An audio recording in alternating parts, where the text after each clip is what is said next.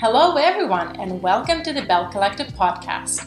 Bell Collective is a community for professional women who want to change stereotypes surrounding female travel and creative choices. And I'm your host, Elena Rudia. Today, my guest is a Berlin based photojournalist with a black belt in Taekwondo, Nadia Wohlleben. Together, we discuss topics of domestic violence, importance of learning self defense for women, as well as dig deeper into the world of Shaolin Kung Fu nuns sword fighting Indian grannies, and 106 year old women defeating rapists in the suburbs of Nairobi. Several sensitive topics regarding domestic violence and women abuse might be upsetting for some people, so listener discretion is advised. All right. Uh, hello, Nadia. How are you? Hi, Elena. I'm good. Thank you. How are you? Well, I am uh, doing quite well, and uh, I'm really glad uh, about you joining me today on this podcast. yeah, thanks so much for having me. Um, it's my first podcast ever, so. okay, that that is great to hear. I mean, uh, I've had my first podcast ever last time. Uh, I never recorded one before, and probably I've never even listened to a single podcast until like a month or no, two months ago. That was my first time ever. And I have to admit now I'm hooked. I will start with basically introducing you, or I would like actually for you to introduce yourself for our audience.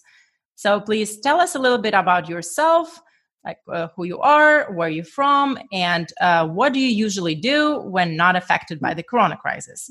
All right, so my name is Nadia Wohlleben. I am an independent photojournalist and documentary photographer.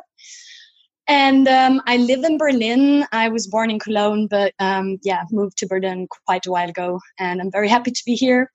Um, well, usually I work a lot for magazines and newspapers, and I also do my own personal projects whilst also having corporate clients that I shoot for. Um, so yeah, usually I'm quite busy shooting, but lately, um, obviously, that has changed a bit.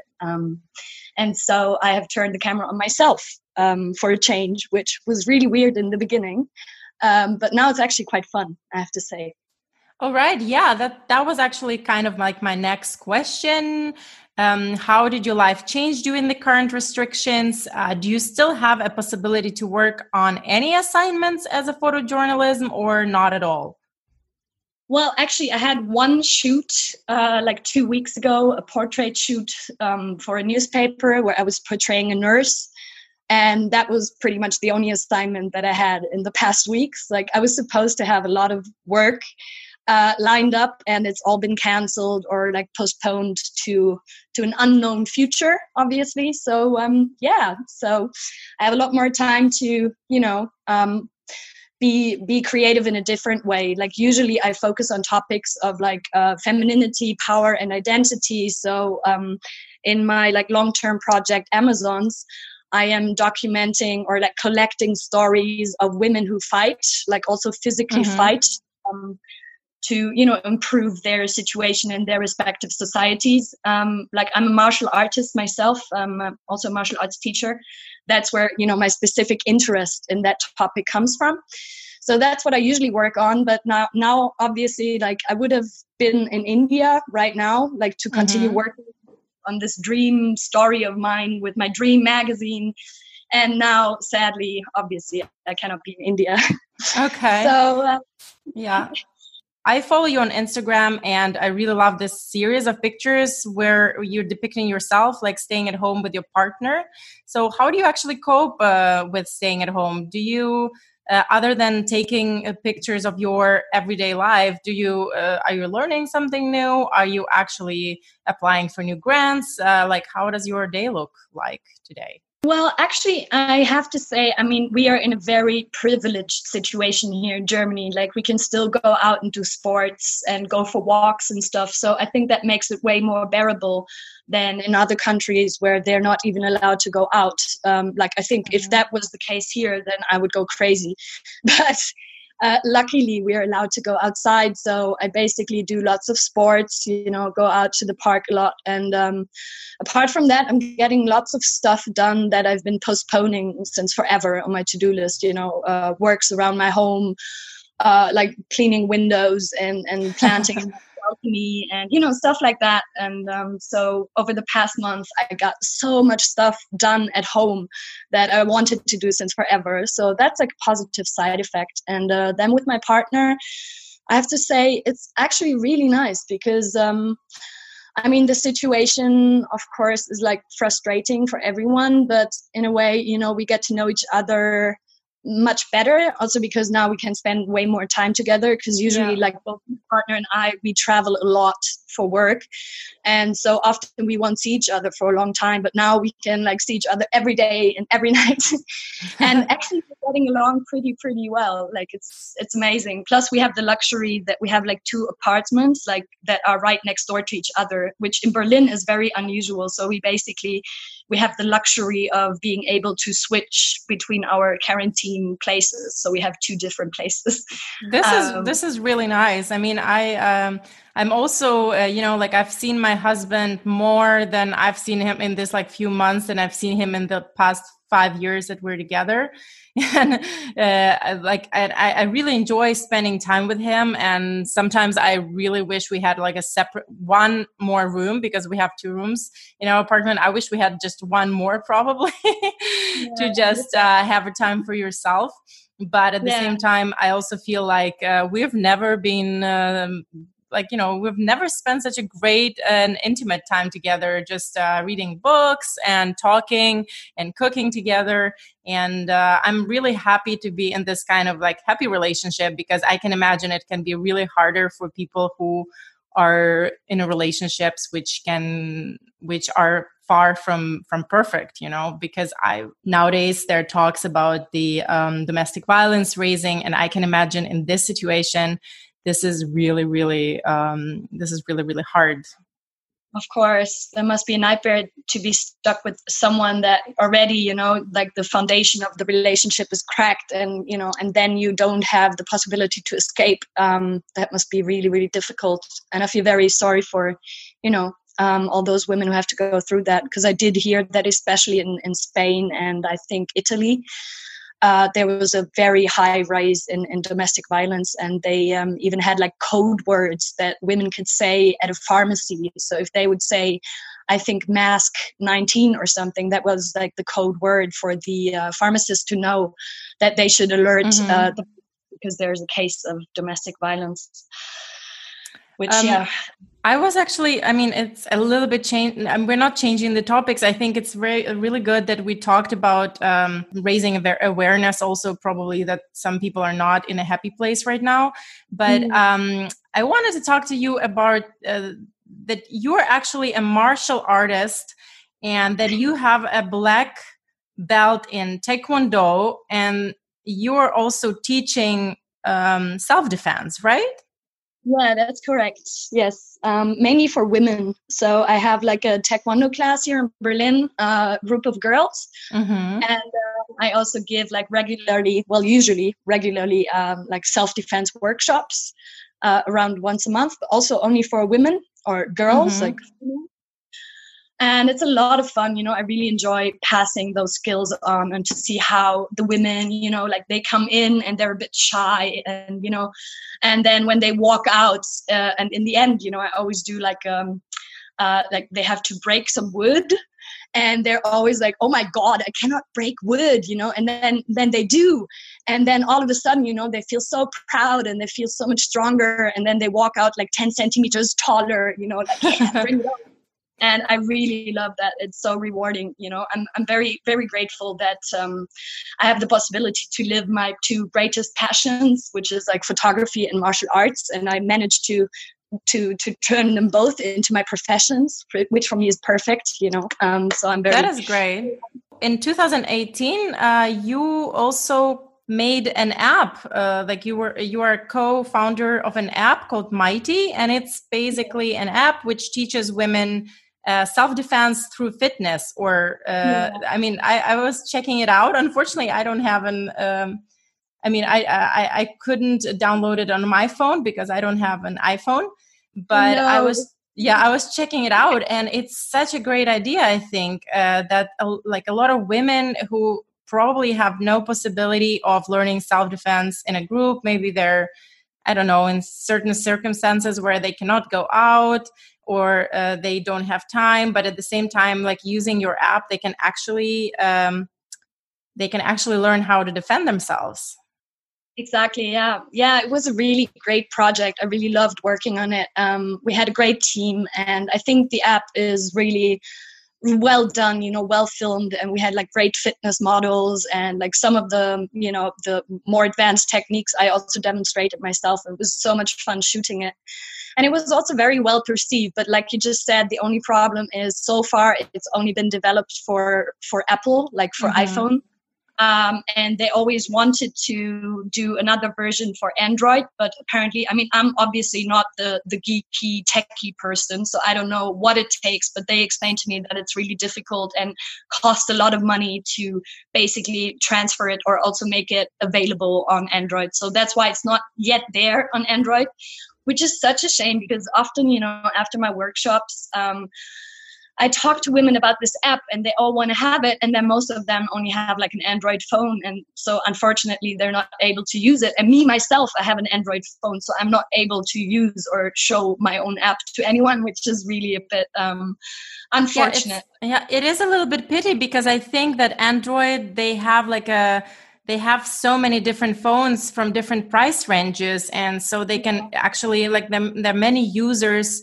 also in not we're not only talking germany. I, have read mm-hmm. on an article that there was a woman from iran for example commenting uh, on this yeah. app that there are probably women who own like a like a cheaper device android device and they cannot afford like a fancy iphone and they could have used they, they could have really used your your app. That would be really really great if uh, if it will be transferred to android I've been trying to talk to the technical division, you know, to the guys who program everything, and I explain to them, you know, how important it would be exactly for that reason. And they understand that too. But their idea was to first sell it through Apple Mm-hmm. Uh, where like usually people have a little more money. People who have an iPhone are usually financially a bit stronger, you know, than the ones who have an Android. So their idea was to sell it through Apple first, and then once they have the money from Apple, they wanted to develop the Android version and then also offer it to, like you said, women from certain regions who might not be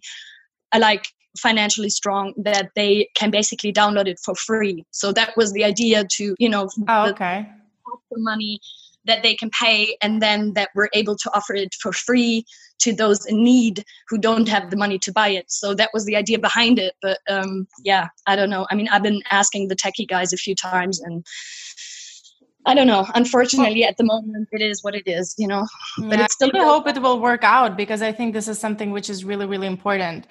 Since we're talking about self defense, let's just talk about your amazing, amazing uh, project, which is basically a, a, series of different projects from all around the world, uh, which is called Amazons. And uh, I was looking, I mean, uh, I, I've, I've followed your work for a while now, so I know all of them, and I'm really, really amazed about all these crazy stories, which like really I think it's like eye opening. It was eye opening for me, and I can imagine it will be eye opening for a lot of people to know that there are women who are strong, not only not only mentally but also physically, who are who fight and who um, just defend themselves. And they're uh, so. Let, let's just start. Like the first one I've I remember seeing from you was uh, the um, Sword and a Sari project and yes. Uh, yeah i mean i remember seeing this picture of this woman. She's 76 years old and she's from india.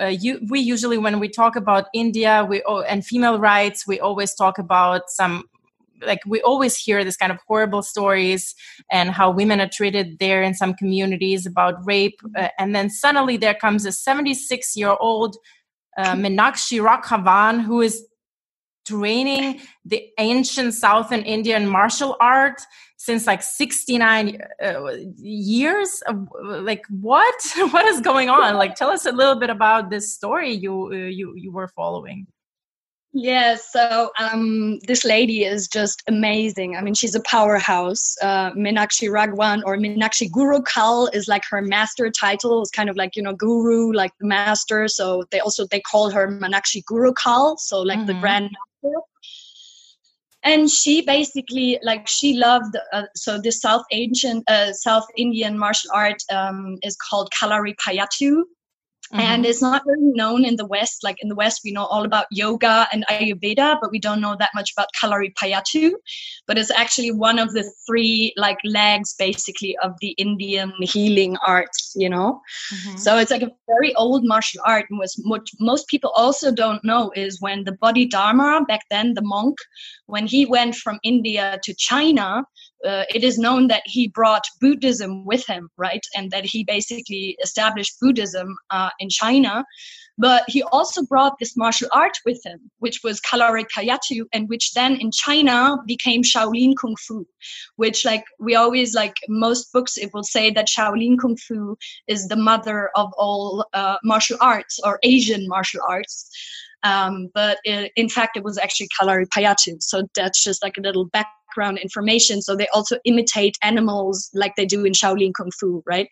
Mm-hmm. Um, so she fell in love with that martial art when she was a little girl and it was very unusual for girls back then to to train this martial art because you know like in india or like in a lot of countries actually like society always says like oh a girl shouldn't do this. Like a girl shouldn't do martial arts. A girl shouldn't ride a bicycle. A girl should not do this and that. And so she but her parents were very open you know so she basically begged them that she could go and and train this martial art and so she did and then she fell in love with her great great master. So she was i think like 17 and he was a bit older. I think he was like 30 or something. I'm not 100% sure. I don't want to give any great wrong mm-hmm. information. So she fell in love with him and then he asked her to marry her and then she did and then they had like four children. And then they basically ran this martial arts school together. And then at some point i think when she was like 70 he passed away and then she basically took over his legacy so she was already like you know teaching as well like during his time while he was alive but then when he passed away she took over the schools so she became the first known uh, grandmaster of Kalaripayattu with her own school in India. So this is a big deal. Um, and then she received uh, like a national uh, award, which is like it's called the Padma Shri. Mm-hmm. So it's kind of well, in Germany we would say like a Bundesverdienstorden. You know, it's like this, this I don't know how to say it in English. You know, it's like an award basically for her lifetime commitment to Kalaripayattu. And um, yeah, and then since then she's been like celebrated as a national hero. She's being invited all over India to to give talks, and in her talks she inspires other women and girls to learn Kalaripayattu, to be able to defend themselves and she still fights and she is so fast and she fights in a sari and i don't know if you ever tried on a sari like i actually did. Oh my god it's like six meters of off yeah? So it's really difficult to put this thing on. And for me when i was wearing it like for me it was already difficult to walk in it because you're a bit limited you know in the, the leg freedom. So i don't know how she does it but she fights in those saris which is even more incredible you know? And then she will fight like uh, with like young men like in their mid 20s and you know she's she's just fast like a leopard or something. It's just i'm yeah as you can hear i'm a bit of a fangirl so yeah i, I can i'm i'm totally a fan. I was just showing a, a little uh, documentary on youtube about her to my husband and i was like look at this badass lady with two swords just like what the, the, this is like so incredible and i think like we should really have more of those kind of role models because you know the stereotype of uh, women being a weaker sex or weaker gender it's so yeah. overused or the, oh, we're always portrayed as victims and very often of course uh, women are victims of uh, of uh, violence but at the same time there's such women which uh, which are showing with their own example that there's a possibility to stand for yourself also physically. All these women probably who are uh, abused they need to see that there are such women who are standing for themselves so they can also stand up and stand up for, for themselves. I don't mean that everyone has to fight. I mean we're not all capable of it of course but i'm really really glad that this woman actually exists and she teaches young girls to actually stand for themselves because this is something we also we really really need because women are always told to like shut up and be quiet and be nice and smile and not to be not provocative but probably we need those kind of examples supposed to see it's also okay to be a badass kick-ass martial artist. Absolutely absolutely and that's what i try to always transport in my work you know i like to tell stories that are also uplifting and positive in a way and i don't like to um, like you know in photojournalism there's a lot of people or like the industry depends a bit on victimizing people and it's all about war and and and, and you know sad sad things and people who are basically victims and i don't want to victimize you know i i want to like instead like empower my subjects you know and and and through telling their story um, of them self empowering themselves, you know, I feel like that can then inspire other women to self empower themselves too, you know. So about talking about like uh, victims who are standing up for themselves, is this another uh, like the, the part of the Amazons, another project this time from Kenya? And honestly, just the title you have on your website, it, it could have been if if I've read it somewhere on I don't know like Daily Mail or any kind of like yellow page, you know, like this kind of yellow press, I would be like, yeah, right. This is this is too good to be true. This is ridiculous. But then like like listen to this, Shosho Jikinge I don't know if I'm pronouncing this right. Grandmothers in Nairobi's township fight off rapists. this is like, this is more like Ninja Turtles or something. And no, this is grandmothers in Nairobi fighting off rapists. This is this is also a crazy, crazy story. And um, I will just take, uh, I will just uh, read a little bit from your website and then you just uh, continue and then you will tell more about your personal experience. But to our um, audience, um, if you didn't know, in um, Korogocho's and Kibera slums in Nairobi, in Kenya, one in four women are raped. And the crazy thing about it that a lot of older women are target uh, of rapists there because um, a lot of young men they do believe that having sex with a grandmother will cure their HIV and wash off their sins. I mean, how sorry, I don't want to use like any swear words, but how crazy is this? That yeah, in, in yeah. contemporary world, there are people who are thinking that they will wash all their sins by committing basically another sins by by raping and like abusing an older person but at the same time these women don't want to be victims and they're all in their 70s and 60s and they're also like they're also fighting those rapists. Uh, how do they do that? Tell us about that.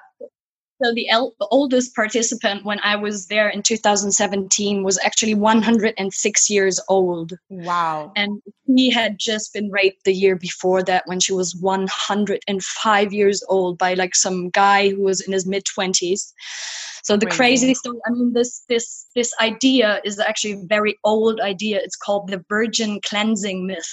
Okay, so like it exists since hundreds of years, and back in the days, the idea was like if you rape a virgin, then you will be healed from whatever disease you have. Back then, it was mainly like syphilis. Okay, okay. so this idea, this silly, stupid idea, somehow persisted like for all those years and then because a grandmother they think a grandmother is not sexually active anymore hence she becomes like a virgin again so that's the stupid thought behind that. that's this. like that, a great logic and probably they also need a lesson in biology I mean, it's oh, not yeah. funny, but it's it, it's not funny, but it's just ridiculous that people nowadays still think things like that. Yeah, it's very sad. It's also the reason why, for instance, in South Africa, a lot of babies get raped by by grown oh, men. Please, oh, just uh, oh, let's just not even talk about this. This is just, but actually, we we should talk about this because this is mostly, yeah, these are women who are being uh, constantly abused and these stories are not out there. Like we're never we, ne- we never hear about those stories. So uh, yeah. and so what what what do these uh, ladies do uh, to protect themselves? So um, there is an international ngo called no means no worldwide. Mm-hmm. and when their founder uh, lee Paiva first went to uh, for another project, she heard, she learned the sad stories about the grandmothers and how many are getting raped and a lot of them also getting murdered afterwards. And so it haunted her. And then she decided that she wanted to implement a self-defense program for those grandmothers so she started um, scouting for young women from their communities, and then she basically uh, educated them to become self defense instructors. Mm-hmm. And then these young women teach those elderly ladies like twice a week, or you know, uh, in different slums in in um, in Nairobi. Uh, and in those classes, the grandmothers learn how to, you know, verbally but also physically defend themselves. So they learn a lot of tricks. They learn uh, techniques like punching techniques and kicking techniques, and you know how to get out of a grip and and you know regular self-defense techniques um, and it's just amazing you know because those women they have so much fun training it and the best part about it is that it actually works so since those classes have been implemented and those grandmothers have been um, learning how to defend themselves, the number of rapes uh, was significantly um, reduced. So that's the positive twist, you know, like now. I can imagine. I can imagine. You're like a 20, 20 something year old male and you're just minding your business, just going to like casually rape that hundred six year old grandma for your own benefit and suddenly she starts like kicking and screaming at you and just defending her honor? Like i mean you better run young man. i mean assholes. uh, i'm so glad for those young uh, for those young women for those older women. Oh my god.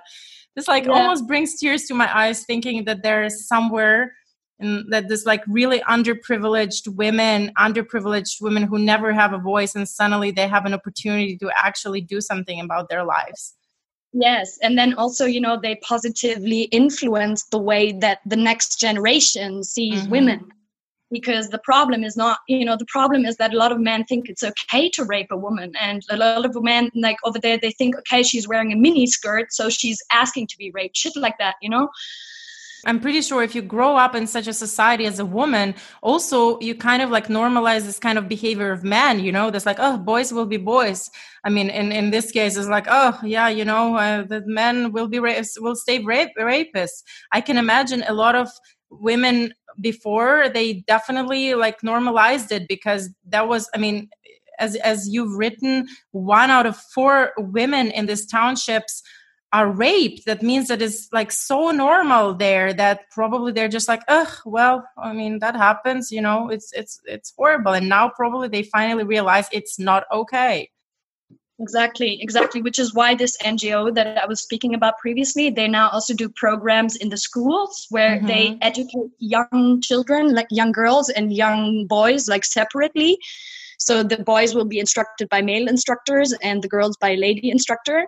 And they basically teach them more respect for women and you know like the the female instructors give the girls more confidence and also teach them some techniques and the boys are being taught how to respect a woman and it's not okay to you know do whatever you want with the woman stuff like that. So that way the future generations will have a different perception you know. And then also those grandmothers who are now super kick ass you know their grandchildren and great grandchildren they see their grandmother being super strong and they get inspired by it too. So you know it's it's a beautiful thing really this program. This is this is really great. This is just uh, you know like uh, sometimes living in germany or living in Europe generally, you're thinking, oh, like, you know, feminists, they already got what they wanted. We're equally equal. I mean, it's not my, I mean, uh, I don't, I definitely don't think that we achieved what we wanted even in the uh, Western Europe. But at the same time, I like, I sometimes forget or we sometimes forget how lucky we are that this kind of things are not happening to us anymore that we have to maybe fight words I mean, of course, there there are things which are happening, like there are rapes and abuses uh, which are happening in the Western Europe as well, but not on such a big scale where this kind of women are not even they don't have a voice, they don't have an international voice, they cannot talk about it. Uh, while in Western Europe, we every time like something like this happen, I hope that more more and more, more women can stand up for themselves. But uh, you just see that uh, yeah, the fight is not over since violence against women is uh, is everywhere. And this is great to hear such stories that these women are finally not silent about it anymore.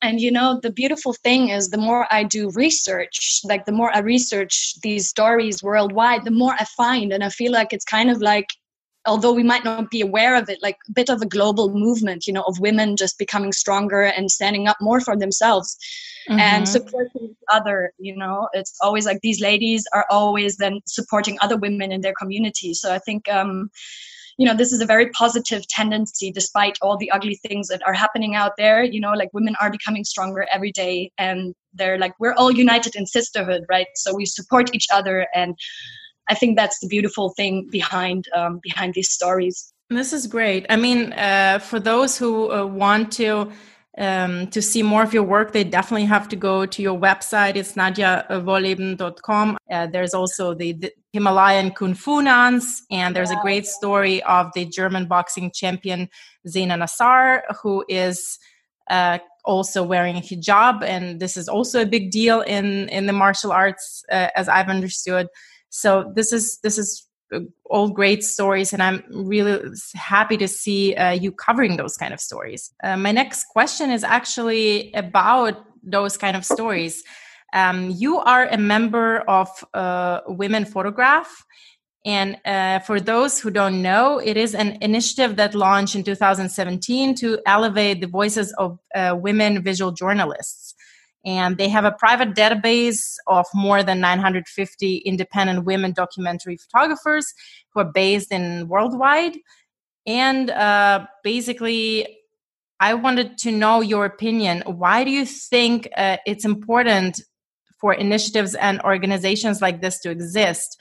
Uh, do you personally feel underrepresented in the field of photojournalism as a female?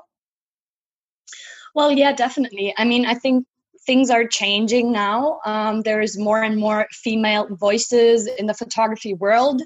Um, but still, you know, the numbers reveal that most publications will still hire a male photographer over a female photographer, and sometimes also for female related stories, which doesn't really make much sense at all because as a female, of course, I have a different access to another female than a man mm-hmm. does especially in societies where you know genders are a bit segregated so um, or more than a bit actually totally segregated so i think yeah the women photograph um, is definitely a very great initiative um, and it kind of like shook up the photography world a bit. Um, you know they're always publishing statistics of like the main um, main um, publications worldwide or like in america and how many how little percent of the images in these publications were were actually shot by women and it's a bit shocking it is a very male dominated um, industry 100% mm-hmm.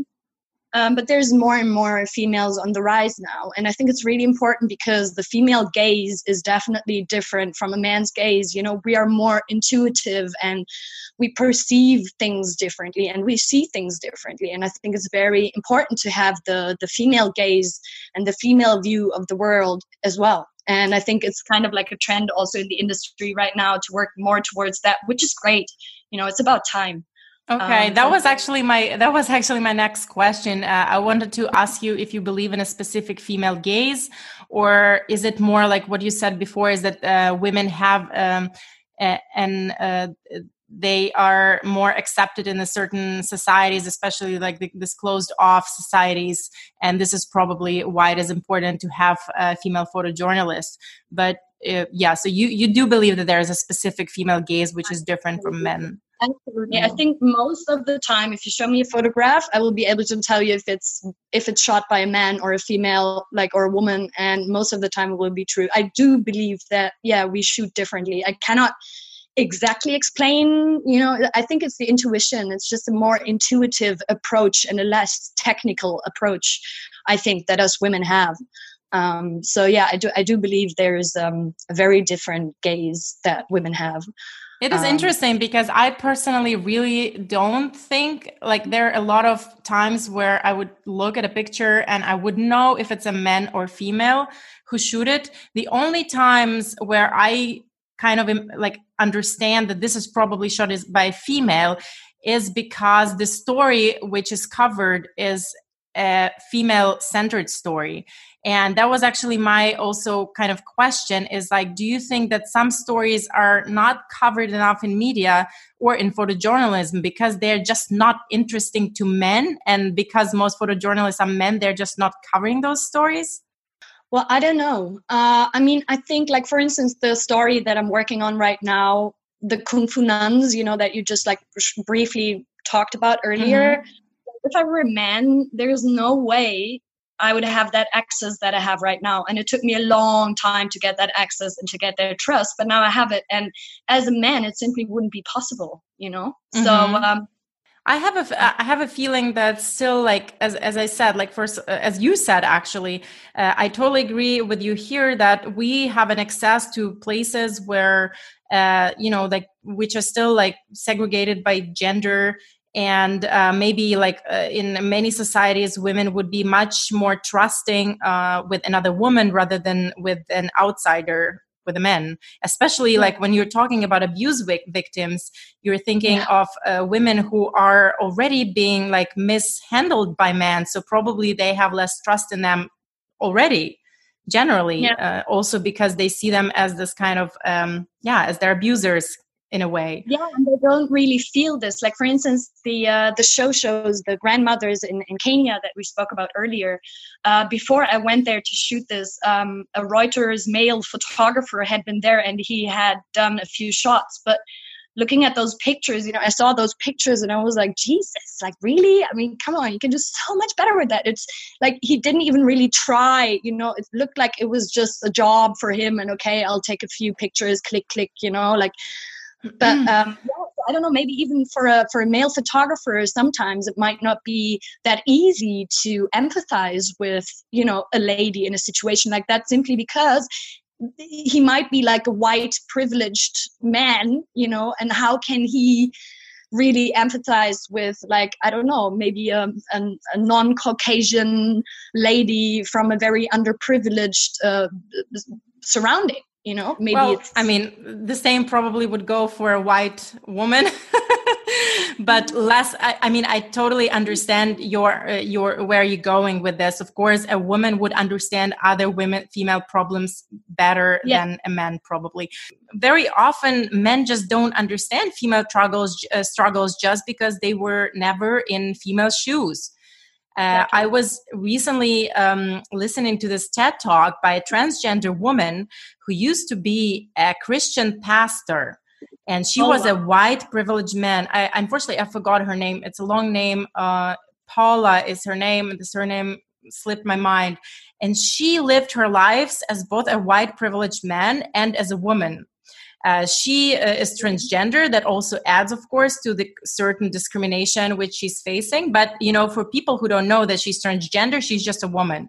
So they mm. and she compared her life how it was before and how it is now and she said like it's totally drastically different she said that people basically she feels like oh i feel like i became dumber because people especially men they talk to me as if i didn't know things they don't trust my opinions as much as they trusted them when I was a man, where I was never questioned for saying something. Now, as a woman, I, constantly am questioned. So, uh, I, but at the same time, she never blamed men. She just said, like, I totally understand because I was one of them. I just didn't understand how hard it is for women because I was never one. But now mm. I am one, and I totally see the difference, the different approach, and the different kind of attitudes towards uh, towards men and women in our society. And I think this That's is very important to have this dialogue.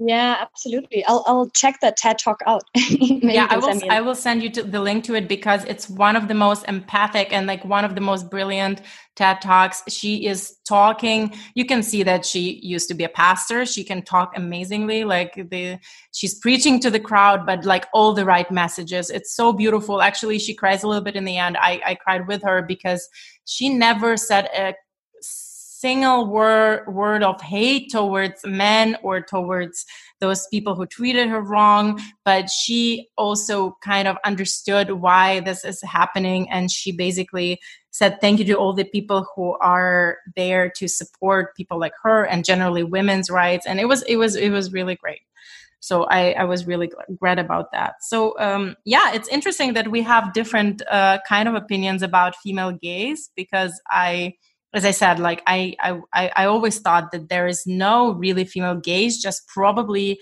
uh, female topics. But at the same time, I've read that um, women do take more time with their uh, stories in photojournalism. Um, that women actually like uh, they are taking more in-depth look at a certain story. But uh, in in the case with the nuns i can also imagine because you have an like really approach or uh, to them you can really infiltrate the community while as a man uh, i mean you will be always an outsider. Mm. yeah absolutely absolutely. I mean it's still really difficult with the access as you can imagine. It's it's none so mm-hmm. in the beginning i thought i was going to be able to you know stay with them in the nunnery and stuff and that's just all not really possible the way i thought it was. You have to be very you know understanding and patient and yeah in general, our profession brings a lot. Like you need to have a lot of patience, right? Especially if you want to do stories more in depth. And to me, that's more like a bit of like the difference of like photojournalism and documentary photography. And mm-hmm. photojournalism stories faster, you yeah. know, and then documentary photography you can it can take years, you know, to work on a project. And then obviously you have a very different insight into their people lives the people's lives um, when you spend so much more time with them right? So do you um, have actually plans for the i know it's really hard to plan right now but do you actually have plans for for the future? Like to to continue like you're obviously continuing uh, to work on your amazon amazon's uh, project but then yeah like what what is the what is this um, project in india that's um actually the Kung Fu nuns. They're like they have two nunneries. Like one's in one is in India, in northern India, in Ladakh, mm-hmm. and the other one is in Kathmandu. Um, so I was supposed to, yeah, actually be there right now, like end of April. I was supposed oh. to be there. So I'm very sad, uh, but um, but yeah, I mean, I'm definitely going to continue working on that amazing project and um, i can't wait to meet those inspiring women again. They're really great. Um, but yeah i mean i don't know. Who knows you know? We might have a travel ban for another year. It might even be two years. Who really knows these days? So you cannot really don't, don't say things like that. This is this really freaks me out. I don't know me too. Um, but um, yeah so um, i mean i have some other projects lined up that are all on hold now um yeah so oh let's not end, let's not end on such a sad note. I really i really think that uh, we will get back on track and i think this is really important. I, I really love your current work uh, work from home. I i have to be honest i uh, put my uh, my camera away for a really long time. I wasn't mm-hmm. touching i was actually I had, I had a little burnout in the beginning of the year so i actually wanted to take a kind of a sabbatical or away from from my travels but actually yeah. now i'm even longer than i've planned that i have to stay home but i wasn't really touching my camera for a while. But now i am I'm really i got really inspired by your pictures from home and i was like well maybe i should just pick up my camera and do something. So i was taking a few pictures now and then in the past few days inspired by you. oh, thank you. I can't wait to see them. Are you going to oh, share yeah, them? Actually, yeah, I think I think I may I probably will. I don't know. Yeah, I will, I will ask my husband if he'll be okay with that. he hates me taking pictures of him to be honest. Oh, really? Yeah. oh well my partner is luckily he's he's cool with it um but yeah oh yeah i actually wanted to mention that the women photograph that you spoke about earlier mm-hmm. like we're now having a, a common project um, that is being organized by two members um, and it's called women photograph the journal so we're all like i think we're like 350 or 400 participants right now, like female photographers around the world. Mm-hmm. And each of us is basically, you know, sharing their view of the of their own quarantine right now. And um, I think people uh, who are listening right now should definitely check it out. Like they have, um, we have their own, um, like they have their own Instagram uh, handle. It's like uh, WP the Journal, mm-hmm. and uh, some really great work there. Like you can also really get inspired there, and we, you know, support each other a bit. And we have like weekly themes that you can submit to, and it's really, you know, a fun way to support each other and stay creative. And you know, we have video meetings, and then we have takeovers, and it's it's really fun. And actually, this group helped me a lot to also come out of my because in the very beginning like last month i was also feeling a bit paralyzed i had the same thing that you just spoke about like i didn't really feel for the first time basically in my life to pick up my camera you know i just was so struck by the whole situation that i felt a bit mm-hmm. paralyzed mm-hmm. through this group and then you know i saw they were looking for participants and i just signed up for it and that basically also gave me a little push you know oh yeah creative despite everything and um, it's actually really you know um, really really good to to be creative at home and i think i think i'm seeing my whole apartment differently now you know? Now that i'm home so much i see like i know exactly okay at that time i will have the light there and at that time there will be the light you know? And it's just i don't know it's, it's a really fun way to to pass the quarantine creatively and um yeah. This is um, this is really great. Like i i would i i think i already checked it out and I will definitely check for more works. And I'm definitely more inspired to do this kind of work more myself because uh, I've I haven't been doing photojournalism for a while now, and I really want to go back on track. But unfortunately, right now it's not possible to be honest, almost with the current situation. But uh, thank you very much, Nadia, for joining me and for telling me all those great stories. I mean, I really hope like that our audience will be as amazed and as um, inspired by all those great kick-ass grannies which you talked about and about all those kung fu nuns this is like this all sounds like a netflix series. It doesn't sound like real life but it, it is actually real life. So thank you very much, very much for joining me and um, yeah have a great uh, have a great day and i am really looking forward to, for seeing more of your quarantine pictures from home. Thank you and bye bye thank you so much. Bye. And it is a wrap Thank you for listening to the end of our today's Bell Collective podcast. I had a great time speaking to Nadia and learned so much more about the baddest women of the world today. I hope you did too. I'm looking forward to speaking to more inspiring women in the podcast to come, so please subscribe, tell a friend about Bell Collective, and stay out of the box. Bye bye!